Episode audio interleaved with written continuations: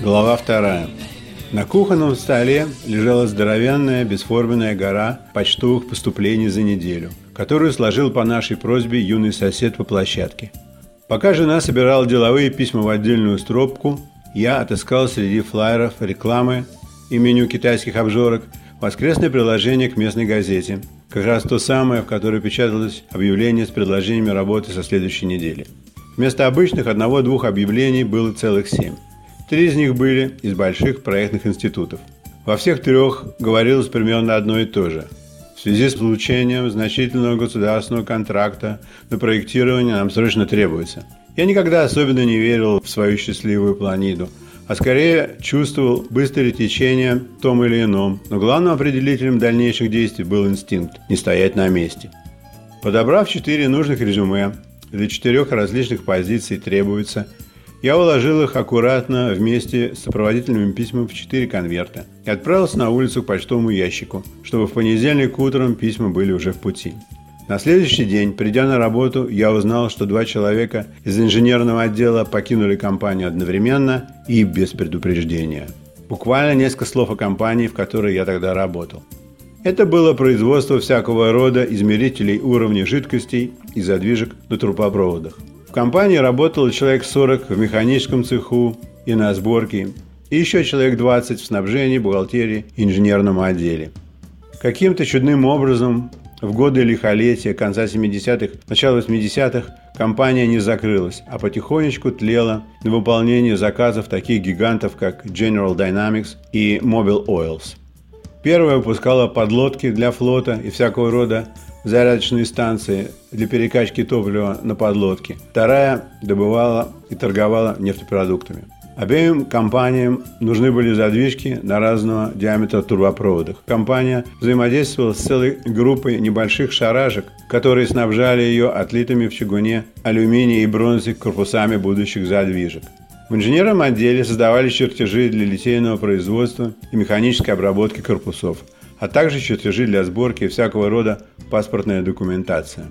В компании работали главным образом беженцы из других стран, ведь только они могли за минимальную плату выполнять высококвалифицированные механические работы на станках. За всю свою жизнь в Штатах я не встретил ни одного местного уроженца, кто бы мог быть токарем, фрезеровщиком или дипломированным сварным. Главным инженером у нас был немолодой мужчина немецкого происхождения – похожий как две капли воды на фельдмаршала Паулюса. На собеседовании с ним я едва промолвил дюжину слов. Просто показал пару своих сборочных чертежей, выполненных для завода, на котором работал. Чертежи были похожи на взрыв гранаты, где каждая отлетевшая деталь имела свой номер для сборки в единое целое. Помню, что главный инженер посмотрел на меня и спросил, кого я особенно уважаю из немцев – я сказал, что Густава Малера и Курта Ванигута. Инженером главный был неплохим, но человеком так себе.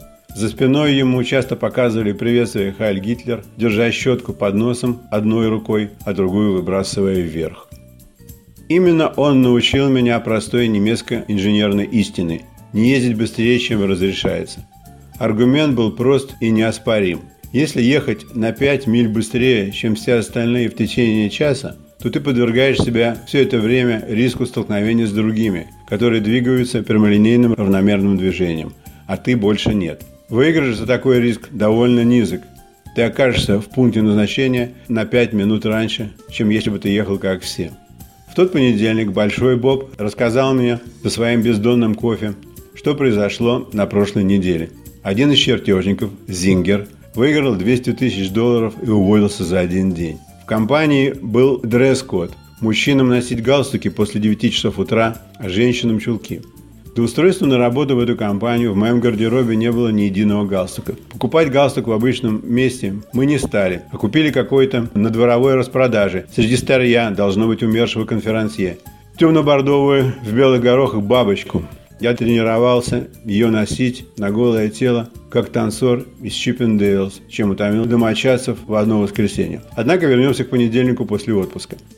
Тем утром, чуть после девяти, Зингер подготовил всех из инженерного отдела. Сказал быть им поближе к офису главного, чтобы увидеть, как эффективно он уволится. Он написал заявление об увольнении и положил его на стол главному инженеру. Тот на заявление не среагировал.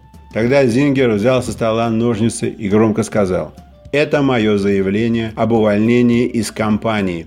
Оно эффективно незамедлительно». Говоря все это, он отрезал половину своего галстука. Say, can you see